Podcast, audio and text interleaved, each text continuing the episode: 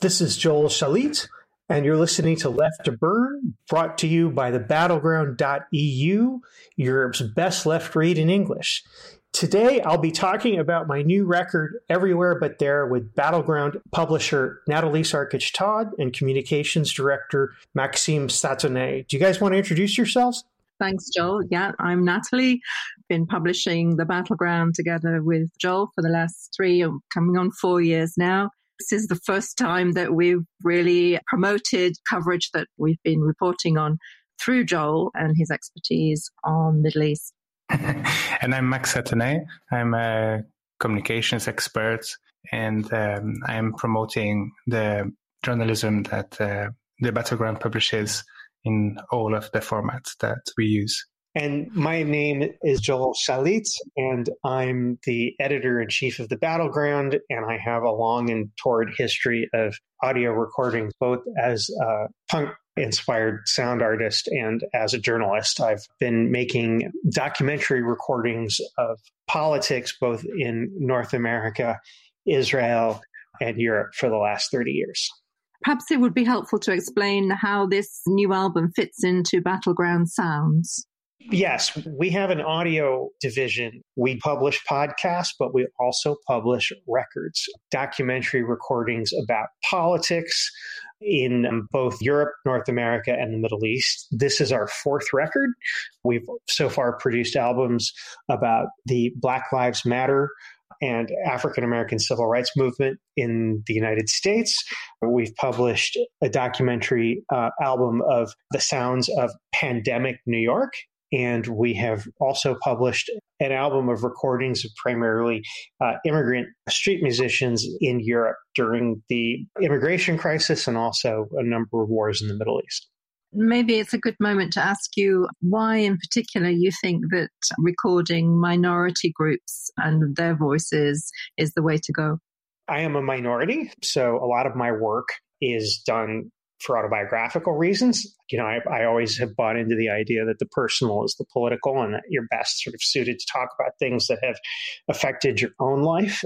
And uh, I am a, a Jewish Israeli uh, American resident of Berlin and have been for 13 years. I grew up in a family that was strongly affected by the Holocaust. Both sides of my family were involved in smuggling refugees out of Europe to avoid the Holocaust, sometimes not successfully. My father and my maternal grandfather, in particular. And I live in probably the most iconographic Arab immigrant neighborhood in all of Europe. It's called Neukölln in southeastern Berlin, or you might even say South Central if you want to make a good hip hop reference. It's, it's, it's, a very hip hop neighborhood. Uh, mm-hmm. It's the only place in Europe where you can get the same quality hummus you can find in the West Bank and in Israel. So I'm, I've, I've found that doing the equivalent of ethnographic journalism in the neighborhood has been a way of, of highlighting one of the most least understood and most maligned immigrant neighborhoods in Western Europe, even though it's technically in Eastern Europe at this point. And you also spent time in Brussels during that period. Yes, like many Berliners, my work has been elsewhere, especially journalists. And I was the news editor at Euractiv and commuted back and forth from the Berlin office of Euractiv to the Brussels office of Euractiv, of which I was primarily leading the desk editing. And I made numerous field recordings of protests and of political events on the street throughout Brussels and Berlin during this time. And the record that we are releasing right now, Everywhere But There, is a typical product of the work I was doing between uh, 2014 and 2021, recording in particular Palestinian demonstrations against Israeli campaigns in the Gaza Strip, in Brussels, and in Berlin. Two very colorful and extremely fraught places for Jewish and Arab politics, both on their own and combined. Why now? Why have you decided to, to publish these recordings now? These recordings have been on my desk for a while, and I have been playing with different ways to repurpose them for our work. We are, as a publication or as a media, consistently publishing on issues relating to racism and diversity, and we have an ongoing interest in Middle Eastern politics as well. And the crisis in Israel for the last two years in particular over the government, what government would run the country, what politics would define the country moving forward, has been at the forefront of my mind. And in 2021, during the last Israeli campaign in Gaza, I was extremely upset about not having enough resources at my disposal to speak about it in a European context, only to discover as I went through my archives that I indeed had hours and hours and hours of recordings of demonstrations against Israeli campaigns in Gaza. And I went out and made more when Berlin got overrun by even more demonstrations against the Israeli uh, campaign in the Gaza Strip last year. So an album came out of it. And though I had a surplus uh, of material, I narrowed down about eight hours of recordings to 33 minutes that I was happy with. And that is this record. And this record is also being released at a rather curious time because in November, Israel elected probably its most right wing government ever in its in its history, and one of which is extremely nationalist and extremely religious in ways that, though clear and obvious to Israelis would end up becoming the norm has shocked the outside world for its right wing character. So there is an opening here to talk about the Palestinian crisis in light of the Israeli crisis, so to speak. And why the recordings made in capitals in Europe? What what is it that listening to the Palestinian protests in Brussels and Berlin do you think will bring to our listeners? As a Jewish resident of Berlin, living in an Arab neighborhood, it's become very clear to me over the years that the degree to which, as many historians have argued, the Germans are co responsible for the Palestinian crisis, particularly because if there had been no Holocaust, the Palestinians would be in a very different place today. And so would Jews living in what was historically known as Palestine as well. And I'm not suggesting that things would necessarily be rosy, but the, the British have taken the brunt of the blame for creating and cultivating the Israeli Palestinian conflict when in fact the Germans also had a role, not just through the Holocaust, but also through making Germany inhospitable to Jews to such a degree that they would want to move back to the Middle East, so to speak. German anti Semitism was a, an enormous driver in terms of the genesis of Zionism, in much the same way that Russian anti Semitism historically has been, particularly during the Pale of Settlement. So, being able to witness Palestinian demonstrations against Israeli policies in Berlin over the years, and I went to a lot of demonstrations of the Palestinian community in Berlin, was always really quite educational. And though some Israelis on the right would call me a naive leftist, most Israelis on the right that I know don't know anything about Arab culture and don't know anything about Palestinian culture. And regardless of our proximity to Arabs and Palestinians living in, in Israel, Palestine, don't have the opportunity to get to know them as well as living right next door to them as I have in Berlin. But if you live in an immigrant neighborhood, you live in a diaspora context, it can free everybody to be more educational in a lot of ways. Okay, I have a question maybe a, a bit broader, but tell us a bit more about the history of audio journalism and how political field recordings fit into this and what, what is their purpose. If you had the opportunity to grow up listening to the BBC World Service after the Second World War.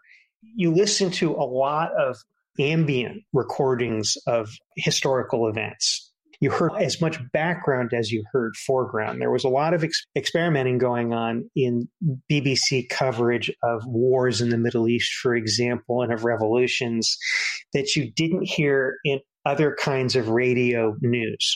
And I grew up with parents who had been British subjects in Palestine and multilingual who were absolutely glued to the BBC, whether on the shortwave or later on at living in London on the FM dial. So there was an extraordinary amount of, of really, really interesting experimental audio journalism being done under the auspices of traditional world reporting. And that's where I got my background in terms of uh, wanting to do a project like this, being inspired to do a project like this and other projects that I've done. This is not the first piece of audio journalism I've done. I've been recording political events since I was an undergraduate student capturing the sounds of Protestant fundamentalists outside abortion clinics in the United States. You know, I still have some of those recordings. I need to transfer them from cassette to digital from the mid to late 1980s. But there was always something really profound about being able to capture the sounds of people expressing themselves freely on the streets and then trying to find a way to shoehorn those into documentary work about political events. I went to college in the Pacific Northwest of the United States during the heyday of what used to be called the religious right. Protestant fundamentalism exploded, particularly in the western half of the US during that time. And the, the street politics of Protestant fundamentalists were very musical and very theatrical. And nobody seemed to be capturing them properly or interested in doing that because, as liberals and leftists attending affluent and high ranked uh, universities like UC Berkeley and my undergraduate alma mater, Reed College, we all thought that Protestant fundamentalists were stupid idiots who were, who were going to eventually be cycled out of history simply because they were just reacting to progress. You know? mm-hmm. And that obviously turned out to be a big lie. In terms of uh, political field recording, what is the best way to to listen to them, and uh, how how should they be understood and processed by the audience? It used to be that what we call political field recordings now got released as documentary vinyl by major broadcasters like the BBC and CBS and and the CBC in Canada. I did my doctoral work in Canada and bought a lot of vinyl there when I was a student. And that practice of releasing records with the subjects of the sounds of the civil rights movement or recordings of US soldiers in the jungles of Vietnam that practice has completely disappeared. Major broadcasters don't release stuff like that anymore. I think the last time I saw a significant album recording like that was maybe in the late 1970s in in my old college radio library from you know a local broadcaster on in the on the East Coast. I think it was something somebody like WGBH in Boston, which is a National Public Radio affiliate. So we're kind of reinventing the wheel by doing this. We're basically resurrecting a, a 1960s style or practice of releasing full length documentary audio recordings of political events. There is a really great historic record label that bridge between what we're doing in that period in broadcast releases of, of records in Seattle called Sublime Frequencies. During the early oh OOs, they started releasing documentary recordings of things like Israeli and Palestinian radio stations. There's one record uh, I think is focused on the 80s. You'll have to forgive me about those dates. But those records were, in a lot of ways, very much attempts to sort of reinvent the documentary political recording genre, but more from the perspective of people who are interested in like what kind of pop music was being played on like Israeli and Palestinian radio stations in the early 1980s. I forget the name of the uh, Sublime Frequencies album, but it's an absolute classic. Uh, they also released a number of, of recordings of like Algerian and Syrian and Iraqi pop radio vintage recordings made like on boom boxes during the, the height of the U.S. occupation of Iraq in the beginning of the Syrian civil war. Obviously, no accident that they were mm-hmm. doing that. It was a form of political commentary. But that is the kind of the middle ground between these classic 1960s state broadcaster records and what we're doing now speaking as the publisher, um, I mean, you you said about it the political commentary. The the recordings are part of our mix of media that we you know we are innovating around. So it's great to to understand where where they come from. But i think it's also interesting to consider how you know given the different media that we have today and the different technologies how we're able to add to that media mix and, and enrich the experience i hope for our audiences and our listeners. Well, we're living through a heyday of people going out on the street with mobile phones capturing politics. I was working at a, a citizen journalism startup in Silicon Valley in 2008, and we had people sending us video recordings and images from mobile phones about the same time that CNN got their iReport platform going, where you could just upload video and photos of, of, current events around the world. And they started calling it citizen journalism at the time. And so there was it was clear that portable technology was driving all kinds of new ways to do old kinds of work from taking photographs to making home movies to making audio recordings of political events. And since the advent of podcasting and the use of mobile phones to create podcasts and to record things on the street that might be able to contribute to news programs, it was always very surprising to me that nobody was trying to create full length documentary audio recordings on that basis to, to Natalie, I was wondering, is this, as the publisher, this kind of audio journalism, how does that fit in the mix for the battleground? And why do you think that other, other media organizations don't do any of it? Some some do. I mean, as a Brit, I listen regularly to the BBC, and I, I noticed that they're starting to bring back the the audio, the field recordings, let's say, into some of their radio reporting, um, which is good to to hear. But I think it, we, we should probably mention our audio editor here, uh, Raz Mesinai, who's in New York and who first brought us the idea.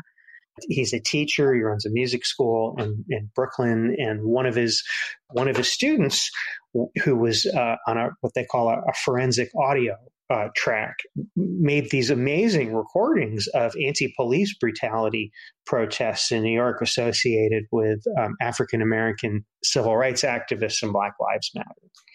And you know, Raz was very keen on getting us to build a strong audio component in our editorial track at, uh, at the battleground and thought, okay, I have an album's worth of this material from New York from his student. Let's see if we can get it started this way.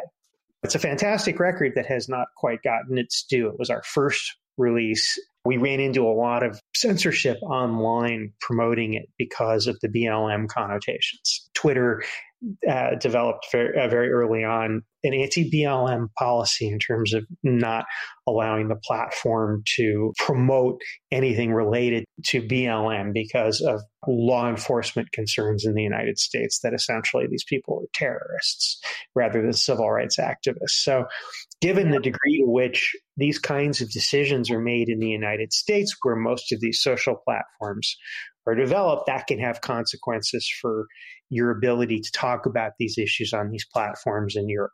And it was I was very disappointing actually at the time that we weren't able to to promote it more. But we can always do a re-release. Well, maybe, but that's a kind of a good moment to focus on the people in the recordings in, in this album, uh, the, the Palestinian diaspora. And Joel, I, I, think you're best placed to give us that that kind of feeling for, you know, who are the people in Brussels and in uh, Berlin who are protesting, and can you give us a little bit more detail, a bit more information about their communities, their lives? Sure. Berlin, let's let's talk we'll talk about each city. Berlin to start out with has a very active and politicized Palestinian diaspora community. Ever since I moved to Berlin in 2010, they've been extremely visible in uh, protesting against the continued Israeli occupation of the West Bank and Gaza Strip, and and at times protesting against the way that Palestinian Israelis are treated in Israel proper.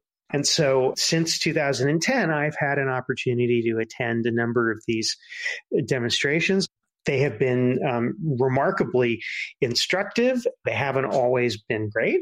I don't necessarily always agree with everything that I see at these events, but they have given me an education in Palestinian politics that I probably would not have gotten in Israel. And that doesn't mean that when I'm in Israel, I go to all the relevant events that I could be educated by. But like a lot of Israelis, I live in a fairly monoethnic bubble and don't associate with a lot of people who aren't Jewish. So this has been, you know, as a journalist, completely enlightening. And the kinds of things that I've covered in Berlin have been mostly against Bibi's repeat campaigns in the Gaza Strip since he became prime minister. That whenever he has an election in the offing, tends to run a campaign in Gaza. And the casualties are usually really high for the Palestinians, and and the repercussions always seem to involve Bibi getting reelected. So most of the turbulence in the Palestinian community in Europe over the last 13 years have revolved around that. Uh, and so Netanyahu has been a central figure being protested at all these demonstrations.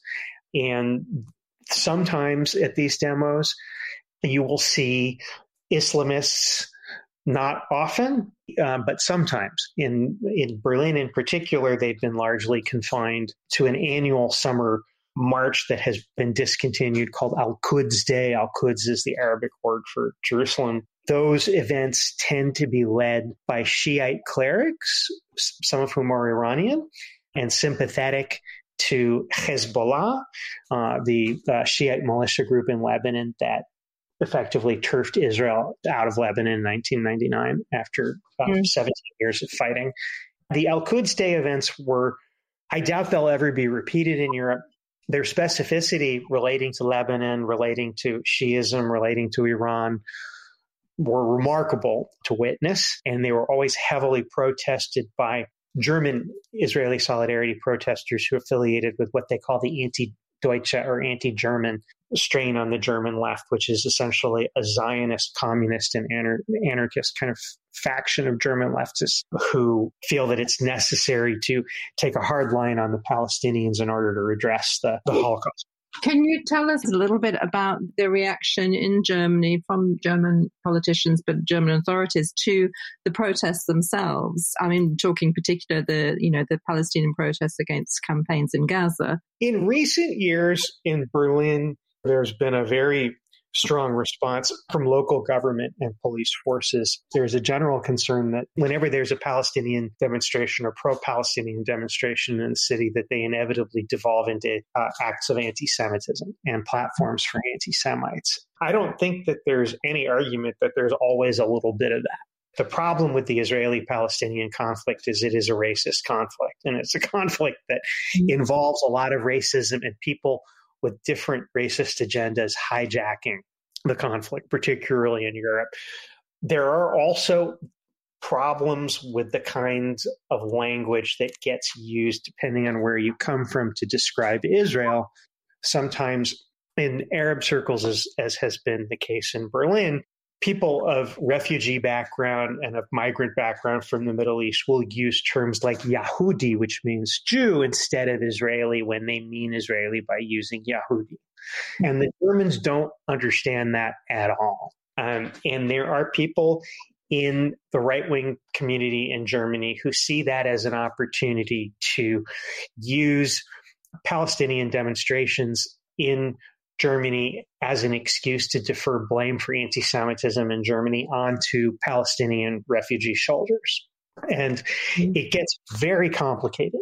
And so there's been an increasing trend to simply shut down pro Palestinian and Palestinian protests because of that, and because over time, a number of the protests in Berlin, in particular, have featured more strongly Islamic elements, which the German police automatically associate with Hamas and Hezbollah. I've been at events where there was no such thing going on and they still clamp down for those sorts of reasons. So if you're Jewish and you live in Germany, to see the German police taking a strong line on anti Semitism is always a good thing because none of us trust the police. um, the police have, have a terrible reputation in Germany for being anti Semites and riddled with far right activists who've joined the security forces to get military and paramilitary training. You know, when they clamp down hard on the Arabs, people, even on the right side of the Jewish community, kind of go, uh, well, um, yeah, but so it's very interesting to watch and document these kinds of things as a journalist, and I caught a lot of that.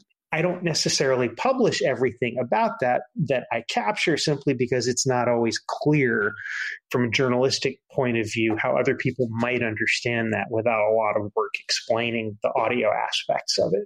But it's there, and everybody in the liberal and left Jewish community is particularly anxious about it simply because of all the civil rights issues involved, and particularly in the last year, in shutting down pro Palestinian and Palestinian protests in Berlin. I mean, we've also been going through for the last, you know, couple of years because of the pandemic, a heightened anti Semitism on the part of white uh, ethnic Germans. To watch the police take a hard line on Arab and Palestinian migrants and let the white Germans go is hard to stomach.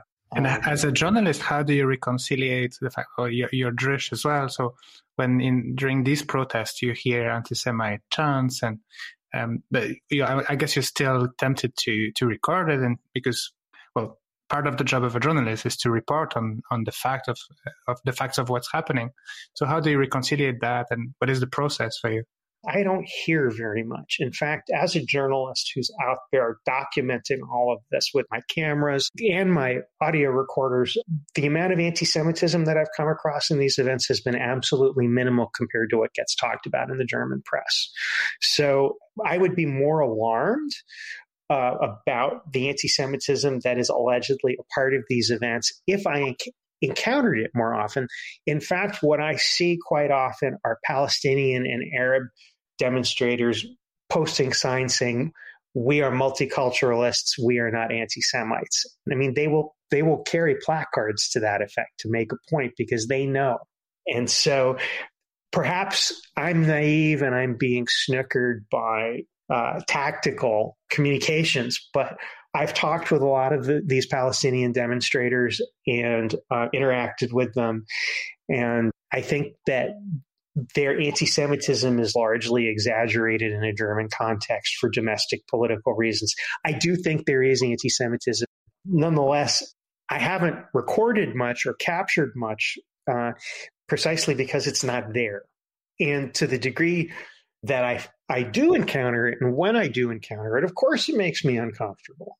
Uh, anti Semitism is anti Semitism, but Arab anti Semitism is more reactive to political circumstances in the Middle East, and it comes out of a sort of a notion of ethnic superiority that you find amongst populists and nationalists in Europe who are not Arab. And Brussels, by contrast, is uh, how would you describe the uh, the situation there for the Palestinian community? Again, I can only speak as a Jewish reporter following um, Arab and Palestinian protesters around the city.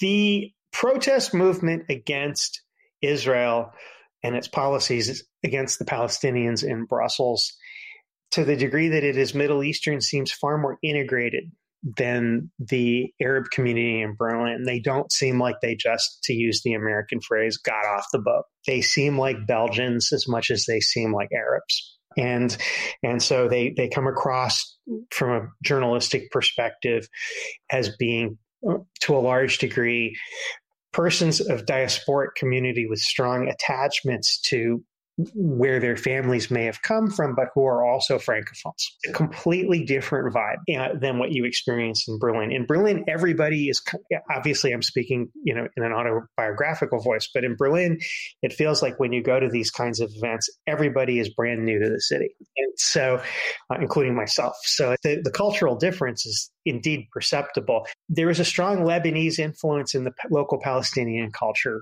in Brussels. Like, for example, when we went out to have hummus at Al Karam uh, near the abattoir in, in Anderlecht uh, a few weeks ago, that was a place that, in my experience, had historically served very typically Palestinian versions of the meze dishes that we grew up with in the northern Middle East, but had transitioned from being more Palestinian regionally to being more Lebanese, which really surprised me. I hadn't been there in a few years. You had two types of hummus. One you described to us was uh, the traditional kind of Lebanese, and the other was more Palestinian. Exactly. The Palestinian hummus is always heavier.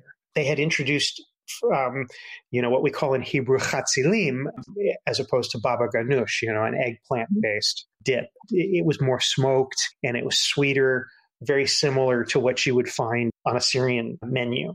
And so that was, again, reflective of the degree to which the Brussels influences had helped redefine or reshape this restaurant's otherwise Palestinian menu. They're feeling integrated and in the local culture and offering things more consistent in that light. You know, if you go to any of the, the grocery stores in that neighborhood, it's very Lebanese. So that makes sense. I also found to the degree that there were Islamist elements in the protests that I attended and recorded in Brussels, you had whether sincere or not the first ISIS iconography that I'd seen in Europe. Given what happened with the airport and metro bombings in 2016, that kind of made sense, even though the people who carried out those bombings were not Palestinian uh, Arabs at all. It's just that there was an ISIS element or appreciation in Islamist circles in the Brussels area that didn't exist in other places I had covered. If you look at Sharia for Belgium and the antecedents to the ISIS scene that grew up in Brussels and Paris at that time, it makes sense. Which year you, was that, Joel, when you saw that? Uh, 2014, 2015. Right. Yeah, in those specific two years, there was one Gaza related protest in front of Brussels Nord. And I saw a couple of black ISIS flags for the first time. And it was really just a couple of blocks away from the park where they had the big refugee camp in 2015 set up during the summer. I talked to a lot of the people who were camped out there for an article I, I was working on for uh, the Forward in New York again, these Palestinians were very much like the Berlin Palestinians. They were very secular. A lot of them were very educated. There, there was nothing that fit any right wing caricatures of Arab migrants at that time. Nothing, zero. No, no, and I, I also recall that period uh, when we were both working together in, in Brussels and, and the refugees that were coming in at the time. And indeed, there was a large Palestinian contingent through some of the, the friends and colleagues I had who were trying to help them there had been a lot of fighting between the Syrian government and Palestinian forces, even though there had also been alignments between Palestinians and the Syrian government, like with the PFLP. But Islamists drove a lot of these people out and sent them to Europe along with the Syrian government. Right. And do you think, Joel, that with Brussels uh, having the EU institutions located there, does that have any influence effect on the integration of Palestinians in Brussels, or is it really not connected? My parents lived in Brussels in the 1950s, long before I was born. And when I would report back to them in the OOs about what it was like to live in the city, they were shocked at how Middle Eastern it had gotten. They had no experience of there being a Middle Eastern community of any kind in the city in the years after the Second World War. For them, Brussels was an Italian city. Most of their neighbors were working class Italian immigrants who'd come to help rebuild the country after the war that speaks to the waves of immigration that uh, certainly Belgium uh, experienced, but many other countries too. Yeah, absolutely. I mean, they were working for the Israeli government at the time in, in Brussels. And they were very cognizant of other Middle Easterners being in the mix. And so my father said that in his experience, Belgium had uh, started to develop a, a, large Arab community in the early 70s through migrant laborers and first Moroccans and then Palestinians and Syrians. And, um, but with the refugee crisis of 2015, of course, that drove a lot of new blood from the northern Middle East and really helped sort of cement the strong Middle Eastern culture that is very visibly present in Brussels today. One other thing that, that struck me when we were uh, talking uh, previously about the diaspora, you mentioned it's around 100,000 Palestinians in, in Europe versus 5 million Palestinian Arabs in the West Bank and Gaza how far is the diaspora representative of the population that's living still in the West Bank and Gaza? Palestinian civil society is very culturally affluent and well educated. The Palestinian community that I know in Europe is no different from the one I know of in the occupied territories and in Israel. Though they are heavily discriminated against in Europe to varying degrees, the Palestinian community in Europe has more opportunities because of that.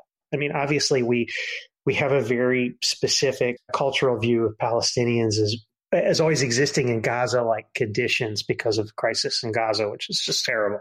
In fact, Palestinians have, to varying degrees, been extremely successful. As I said earlier, Palestinian society is, uh, in a lot of respects, iconographic for its, its intellectuals and its business people, its entrepreneurialism, the Palestinian society that has been lost as a consequence of the Israeli Palestinian conflict was much more significant than we realize. And in terms of, I'm just thinking in terms of the reaction to the protests, firstly, and then maybe to these recordings. What what are the outcomes of, of the protests that you've recorded over the years? You must have seen the politics shifting, and I'm just wondering, you know, do do they get noticed now? Do they get reported? Do they have any effect? One of the reasons I wanted to publish them is I feel that Palestinians have, have only gotten treated more poorly in Germany. There's been a development of something that could roughly be called anti Palestinianism in Germany amongst the liberal left, which has been really awful to watch. You've seen really competent and longstanding journalists in German public broadcasters like Deutsche Welle lose their jobs because of their anti Israel politics and characterized as extremists in ways that don't actually fit their mm-hmm. politics. I, I, don't expect any of these people to necessarily be my friend or like me for being an Israeli, but I don't think they've been treated fairly at all. And so when the first prohibitions on Palestinian protests started taking place in 2021, that at least I was familiar with in the Berlin area, I started to really feel that something had changed in Germany regarding the Palestinians. And, and there is a lot of discussion in the Jewish community about this, both in Germany and in Israel, that the Germans are going overboard in trying to manage their Palestinian community as a way of managing their own Holocaust guilt and displacing their own Holocaust guilt. And that it came at a time of renewed and very public anti Semitism with the anti vax movement in the country with the lateral thinkers. Mm-hmm. It made perfect sense that this was how they were trying to compensate for that. I'm, I'm appalled. It's really broken my heart about the degree to which I think the Germans are ever going to be able to get past the kinds of negative ethnic politics that underlie both anti Semitism and Islamophobia. And I do believe they're entirely connected. Are you saying that that's leading to a kind of self censorship on the part of the media community? Yes there's an attempt to continually frame Palestinians as bad immigrants in the German media. News media themselves are very sloppy in how they use things like news photographs of the Palestinian community to try and frame that. And with the latest phenomenon hitting news headlines with the Reichsbürgers, do you think that there might be a shift in German authorities' uh, focus, understanding that there is a, a threat on the kind of far right uh, white German side of the community? I think the Germans don't know how to work that out very clearly. I think that there is a, for lack of a better term, a petite bourgeois Islamophobia of the liberal left. And there is uh, the radical extremist Islamophobia that's typical of white nationalist groups, and they live side by side. And I think that it would be great if, in the government's response to white nationalist extremists like the Reichsbürger that they would connect the dots between that and the liberal middle class persecuting its Arab members. It stands to reason. And there are Germans who do indeed talk about that. Part of their response to the rise, the, the, the resurgent white nationalism that is a part of German civil society today is to try to manage anything that they believe approximates that in other minority groups we should remember that it's not only um, restricted to Germany in terms of the rise of nationalist groups. No, no, no, But in, in the context of this record, these recordings are coming out of that context. Obviously, the Vlaams Belang don't like Palestinians or any Arabs in Belgium, but they don't really play a significant role in relationship to framing the recordings that I made. What reaction are you anticipating from the, the media community, the Jewish community, the Palestinian and Arab community? I can only speak of my own cultural community immediately with any degree of honesty. Doing a project like this is always difficult as a Jewish journalist, just because we don't talk about Arab culture and Arab civilization in any depth. There are a lot of Jewish historians and sociologists who study Middle Eastern culture and Middle Eastern society writ large, but there isn't necessarily an interest in dissecting diaspora Arab politics this way. So I think at, at best, a big part of the response in certain quarters of, of, my community will be, What the fuck did you just do? It's really left field. I was educated in the United States at a time when cultural anthropology was really influential in both the social sciences and humanities with uh, anthropologists like Clifford Geertz, where it was considered very important to try to appreciate otherness. And if you come from an Israeli family like I do, who's been on the front lines of the Israeli Palestinian conflict for the better part of the last century, you want to know about the people you're allegedly in conflict with. And so, for those people who don't like my politics, I would at the very least feel that they could maybe learn a little bit more about the emotional response to the crisis with Israel that you hear in a record like this. It matters to understand that. And it also matters that these are people singing and not setting off bombs. Good you point. Know, this is what we prefer, uh, ideally. And so this record is about nonviolence to a, to a large degree. It's about being in political dispute without suicide bombers and, and lion's dens, to name one of the most recent Palestinian factions. This is about civilized minorities in the diaspora complaining about their situation.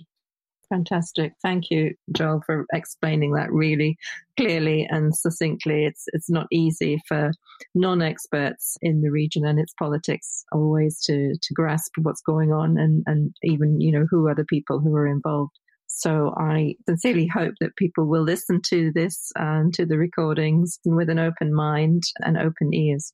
I think that this is a very interesting record, and I think that also this kind of journalism is important for society as a whole. The battleground is committed to providing what we call slow news, and I think that this really fits into what we want to offer um, our audience. This is, in fact, slow news, the possibility to learn a lot about our society and the way uh, like other people think and what they are preoccupied about. So it's a it's a very important piece of, of journalism that uh, you captured here, and um, I hope that a lot of people will be able to listen to it. Thanks, you guys. This has been a great conversation. I really appreciate having it. I don't have many opportunities to talk about my work like this, and it's always awesome to have colleagues like you to rap about it with. And really happy that we can publish and promote it with you. That's it from us today. Left to Burn will be back next week with Josh White and John Foster talking about European politics and more.